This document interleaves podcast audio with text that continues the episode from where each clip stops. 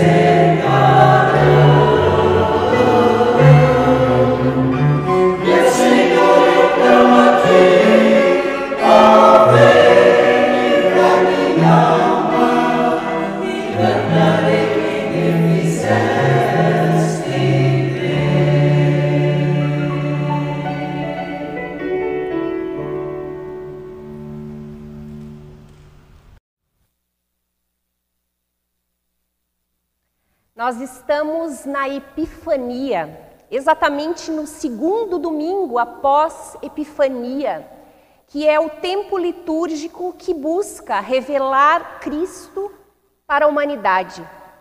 A igreja celebra a manifestação de Deus no mundo por intermédio de Jesus Cristo, que se revelou a nós de forma humana. No texto previsto de hoje, Cristo nos revela quem Ele é. Mas, infelizmente, lá no seu tempo, ele não foi muito bem aceita, a sua revelação não foi muito bem aceita. Isso me fez lembrar de um ditado popular que diz: Santo de casa não faz milagre. Quem nunca ouviu esse ditado? Que normalmente, normalmente nos dá a entender que aquilo que é de fora que aqueles que estão de fora são muitas vezes melhores do que os da casa. Aquele médico que trabalha na capital, aquele palestrante que veio de fora, sempre nos parece melhor. Eu mesma, antes de estudar para teologia, eu fui fisioterapeuta e muitas vezes o meu tratamento não surtiu efeito aos meus familiares ou as pessoas que estavam próximas a mim. Santo de casa não faz milagre. E antes de a gente continuar esse assunto, eu gostaria de ler o texto bíblico para nós sabermos um pouquinho mais do que eu estou falando. O texto bíblico de hoje se encontra no Evangelho de Lucas, capítulo 4, versículos 16 a 30. E eu passo a ler. Jesus foi para a cidade de Nazaré, onde havia crescido. No sábado, conforme o seu costume, foi até a sinagoga. Ali ele se levantou para ler as escrituras sagradas e lhe deram o livro do profeta Isaías. Ele abriu o livro e encontrou o lugar onde está escrito assim: O Senhor me deu o seu espírito. Ele me escolheu para levar boas notícias aos pobres e me enviou para anunciar a liberdade aos presos, dar vista aos cegos, libertar os que estão sendo oprimidos e anunciar que chegou o tempo em que o Senhor salvará o seu povo. Jesus fechou o livro, entregou-o para o ajudante da sinagoga e sentou-se. Todas as pessoas ali presentes olhavam para Jesus sem desviar os olhos. Então ele começou a falar. Hoje se cumpriu o trecho das Escrituras Sagradas que vocês acabam de ouvir. Todos começaram a elogiar Jesus, admirados com a sua maneira agradável e simpática de falar, e diziam: Ele não é o filho de José? Então Jesus disse: Sem dúvida, vocês vão repartir, vocês vão repetir para mim o ditado: Médico, cure-se a si mesmo. E também vão dizer: Nós sabemos de tudo o que você fez em Cafarnaum. faça as mesmas coisas aqui, na sua própria cidade. E continuou: Eu afirmo a vocês que isso é verdade. Nenhum profeta é bem recebido na sua própria terra. Eu digo a vocês que, de fato, havia muitas viúvas em Israel no tempo do profeta Elias, quando não choveu durante três anos e meio e houve uma grande fome em toda a terra. Porém, Deus não enviou Elias a nenhuma das viúvas que viviam em Israel, mas somente a uma viúva que, vive, que morava em Sarepta, perto de Sidom. Havia também muitos leprosos em Israel no tempo do profeta Eliseu, mas nenhum deles foi curado, só Naamã, o sírio, foi curado. Quando ouviram isso, todos os que estavam na sinagoga ficaram com muita raiva. Eles se levantaram, arrastaram Jesus para fora da cidade e levaram até o alto do monte onde a cidade estava construída, para jogá-lo dali abaixo. Mas ele passou pelo meio da multidão e foi embora. Para a gente entender um pouquinho melhor essa história, a gente tem que lembrar o que estava acontecendo antes. No Evangelho de Lucas, lá no capítulo 4, Jesus é tentado no deserto durante 40 dias. Pelo poder do Espírito, ele é enviado, ele regressa para a Galileia, onde ele passa a ensinar, a realizar curas e logo a sua fama se alastra pelas comunidades vizinhas, pela região vizinha a Nazaré. E nesse momento, Jesus decide voltar para Nazaré.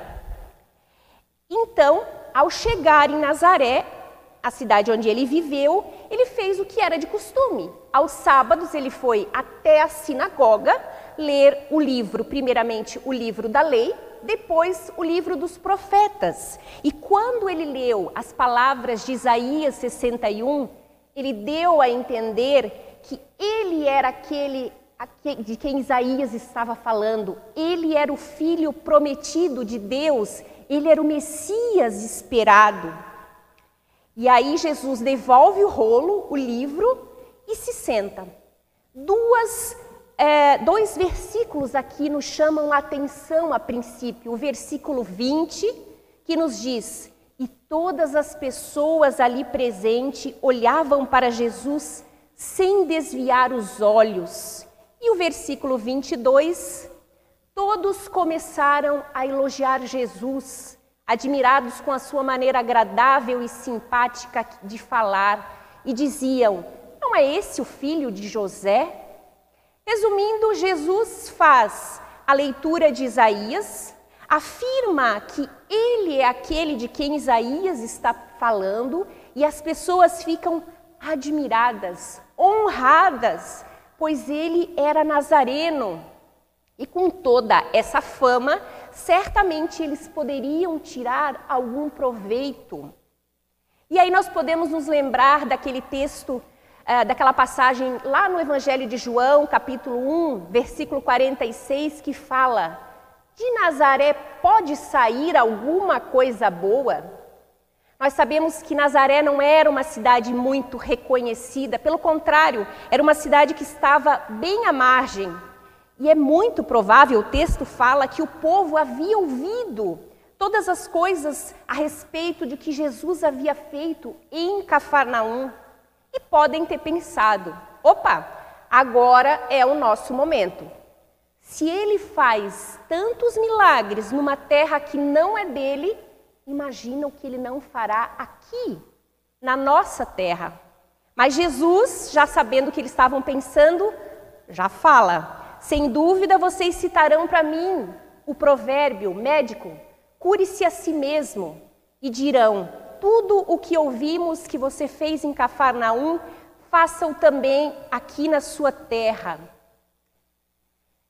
Porém, Jesus se adianta e esclarece que o seu ministério era para as pessoas pobres, cativas, oprimidas, doentes, que realmente precisavam de um médico.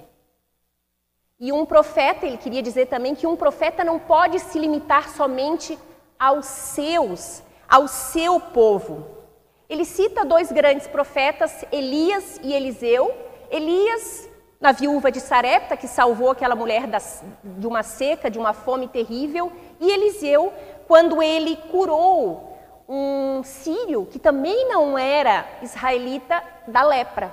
Quer dizer, existiam viúvas muitas em Israel, existia leprosos inúmeros em Israel, porém os dois profetas, Elias e Eliseu, não fizeram, não realizaram muito na sua terra, porque não, não, não tinham é, abertura para o seu ministério.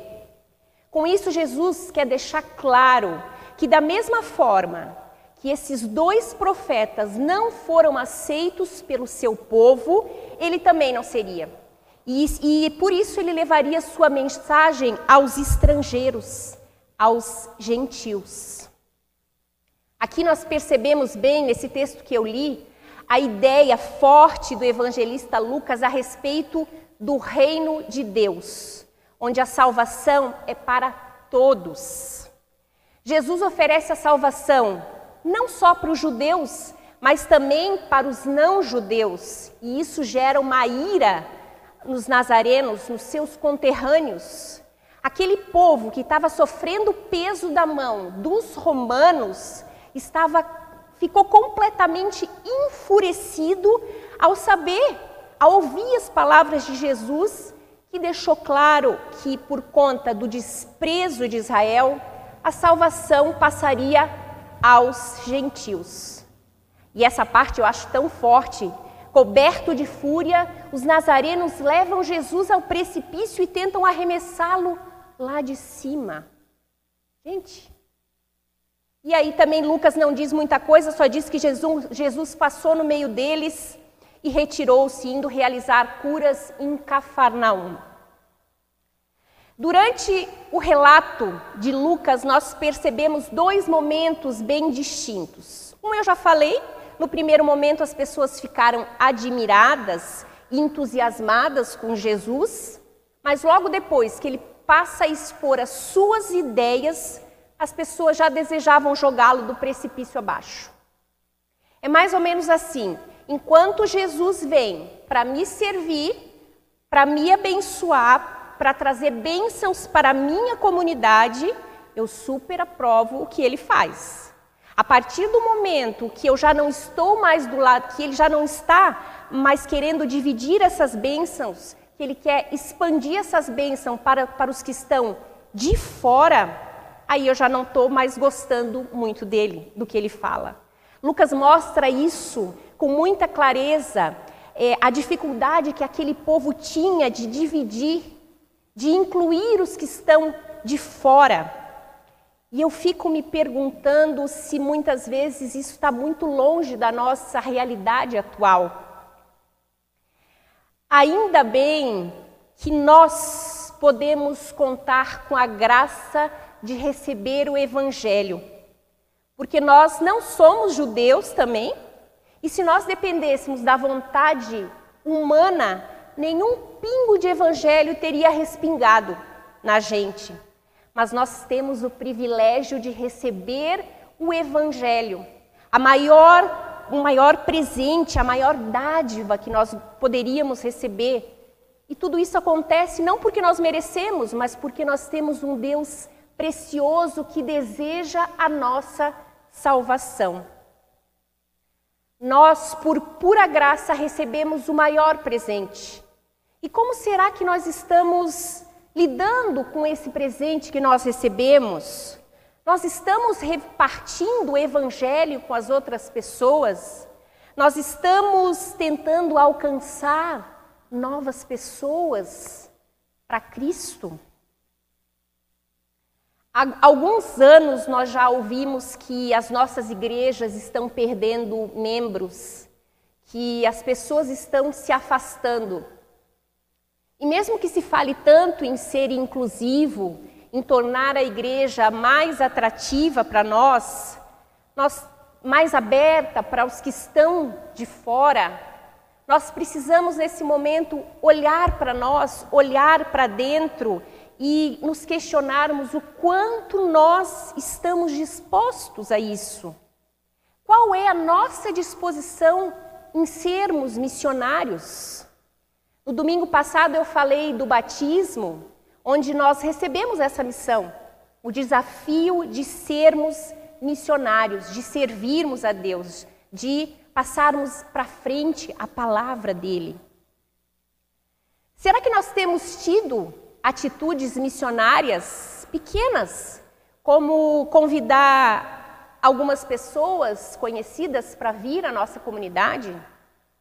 Ou falar para as pessoas do amor de Deus e, que, e da salvação que só Cristo nos dá?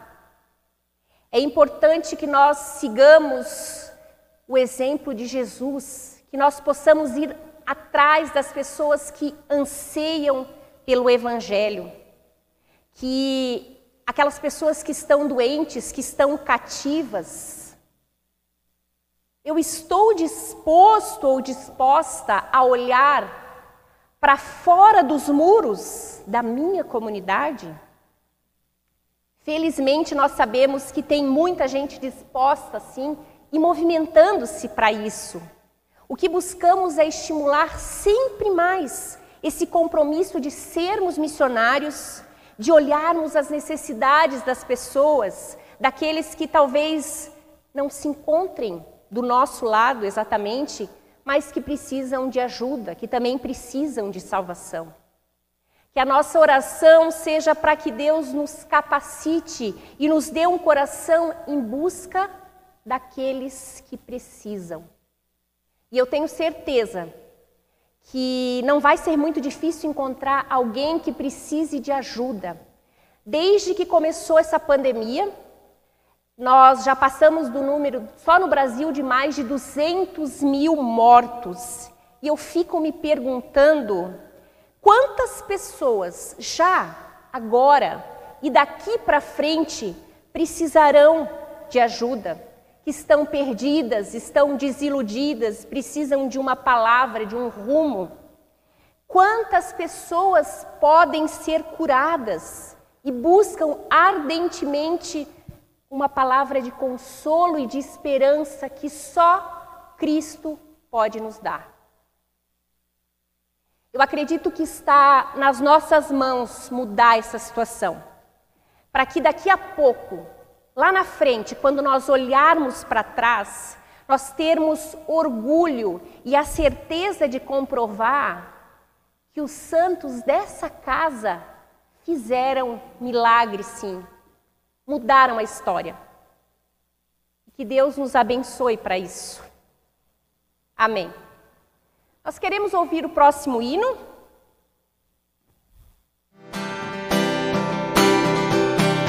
Quem quer do amor não poderá calar da cruz. Quero dobrar-me diante de Jesus, pois pertencer à cruz é sobre si tomá-la e não ser vergonha de aqui testemunhar. Quem quer cantar do amor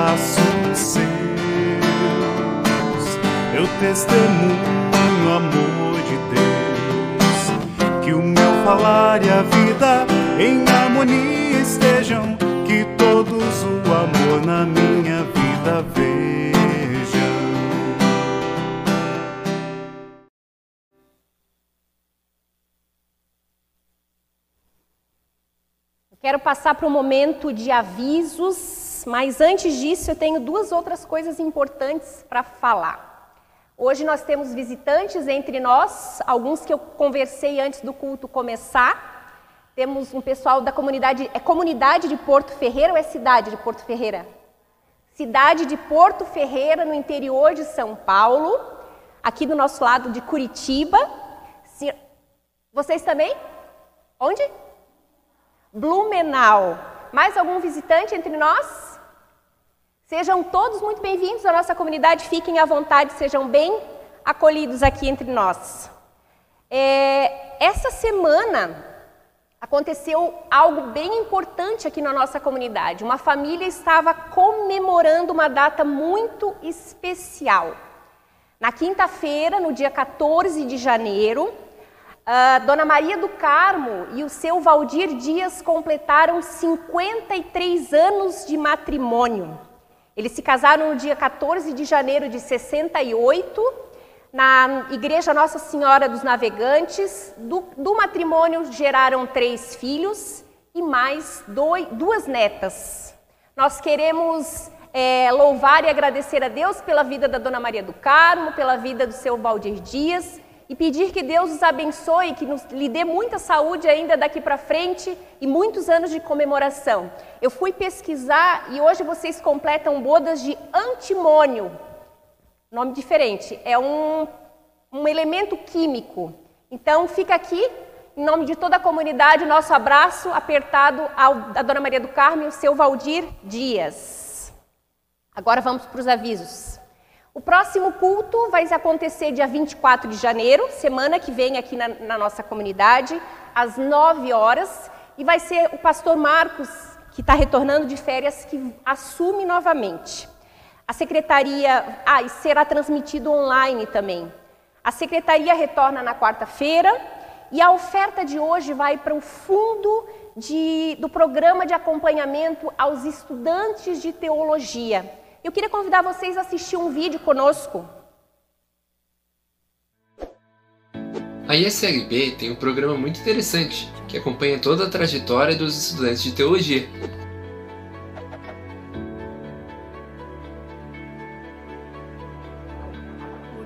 Para mim foi muito importante o acompanhamento da mentoria espiritual. Ali eu pude trocar experiências de vida, experiências de ministério e também criei laços de amizade com a ministra que me acompanhou. O suporte psicológico e espiritual que recebemos foi fundamental para nossa trajetória acadêmica. Os retiros eram o momento de estarmos com os colegas e as colegas dos outros centros de formação, momentos muito especiais.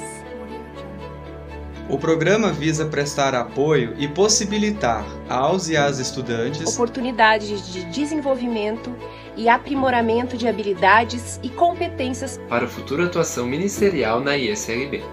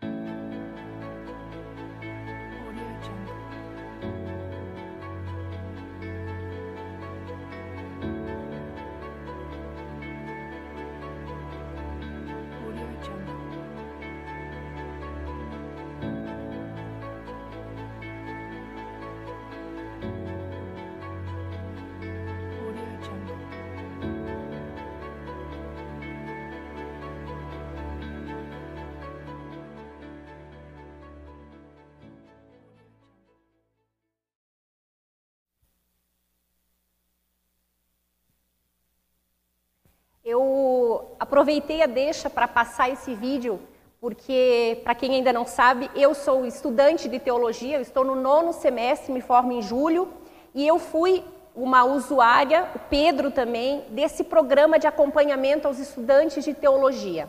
Desde o primeiro semestre eu usufruí de todos os benefícios dos encontros, dos retiros, nós temos todo um suporte psicológico, espiritual e que acompanha a nossa caminhada durante o período da nossa faculdade. Então, eu gostaria de falar para vocês, é um momento especial, eu acho, para tocar o coração de vocês, para que vocês possam ofertar, não de forma online, mas aqui nos nossos corações, porque a gente, nós estudantes de teologia que estamos lá, precisamos muito desse, desse dinheiro do fundo. Como acontece? As comunidades doam esse, esse valor, vai para a ISLB, a ISLB, a ISLB administra esse fundo e nós pegamos emprestado o dinheiro da nossa mensalidade, da nossa subsistência desse fundo. Então, nós precisamos muito. Só para vocês terem ideia, a nossa faculdade custa dois mil reais por mês. Então, se não tem é, como a gente pedir empréstimo, aonde pedir empréstimo, não tem pastores formados. Então, assim, eu acho importante dizer isso, porque eu usufruí, sou muito grata. 99% dos alunos usufruem desse empréstimo para que a gente possa pagar depois da nossa formatura. É o único jeito, porque senão não tem como a gente pagar mesmo. Certo? Então, quem sentir vontade no seu coração, ah, os gasofilatos estão ali no final, os corações, é só vocês ofertarem. Deixa eu ver se eu estou esquecendo de alguma coisa. Não mais. Eu convido a todos a nossa oração final, quem pudesse colocar de pé. Bondoso e amado Deus, nós queremos te agradecer, Pai. Queremos te agradecer porque a, nossa, a tua palavra nos toca e nos transforma. Que tu possas nos capacitar dia a dia a olharmos para aqueles que estão de fora porque tu desejas isso de nós. Tu desejas que todos sejam salvos. E nós, através do nosso batismo, fomos escalados ou missionados para isso. Por isso, coloca, Senhor, no nosso coração o desejo de falar de Ti e falar da Tua palavra.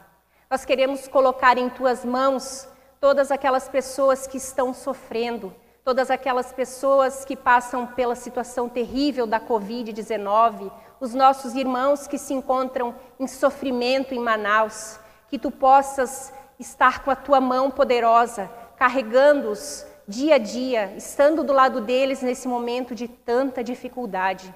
Colocamos em tuas mãos todas as pessoas enlutadas da nossa comunidade e as que também não são da nossa comunidade, que tu possas trazer conforto, alívio e esperança nesse momento de tanta dificuldade. Pedimos a tua bênção sobre a vida da Dona Maria do Carmo e do seu Valdir Dias, que tu os abençoe com muita saúde, abençoe a toda a família que comemora essa data especial de bodas. Pedimos a ti que tu estejas conosco durante essa semana, vai na nossa frente, conduze-nos, leva-nos a fazer aquilo que tu queres para a nossa vida. Nos abençoe, nos proteja e nos guarde nós oramos a Ti a oração que o Teu Filho amado nos ensinou. Pai nosso que estás nos céus, santificado seja o Teu nome. Venha o Teu reino, seja feita a Tua vontade, assim na terra como no céu. O pão nosso de cada dia nos dá hoje, perdoa-nos as nossas dívidas assim como nós também perdoamos aos nossos devedores. E não nos deixes cair em tentação, mas livra-nos do mal, pois teu é o reino, o poder e a glória para sempre. Amém. Comunidade queira sentar, nós vamos ouvir o último hino.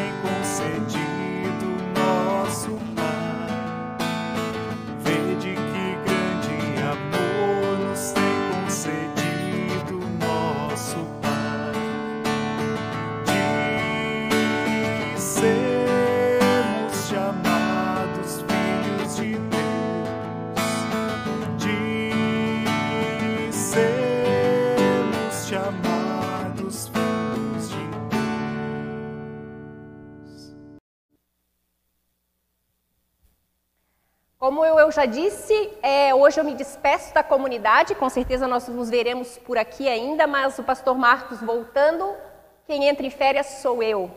Então foi um prazer estar aqui ministrando esses cultos na minha comunidade de origem e a gente vai se encontrar por aí ainda. Nós queremos sair daqui sobre as bênçãos do nosso Senhor. O Senhor te abençoe e te guarde. O Senhor faça resplandecer o seu rosto sobre ti e tenha misericórdia de ti. O Senhor sobre ti levante o seu rosto e lhe dê a sua paz. Amém. Vão na paz, sirvam a Deus com alegria e um abençoado domingo, uma abençoada semana para todos vocês. Tchau, tchau.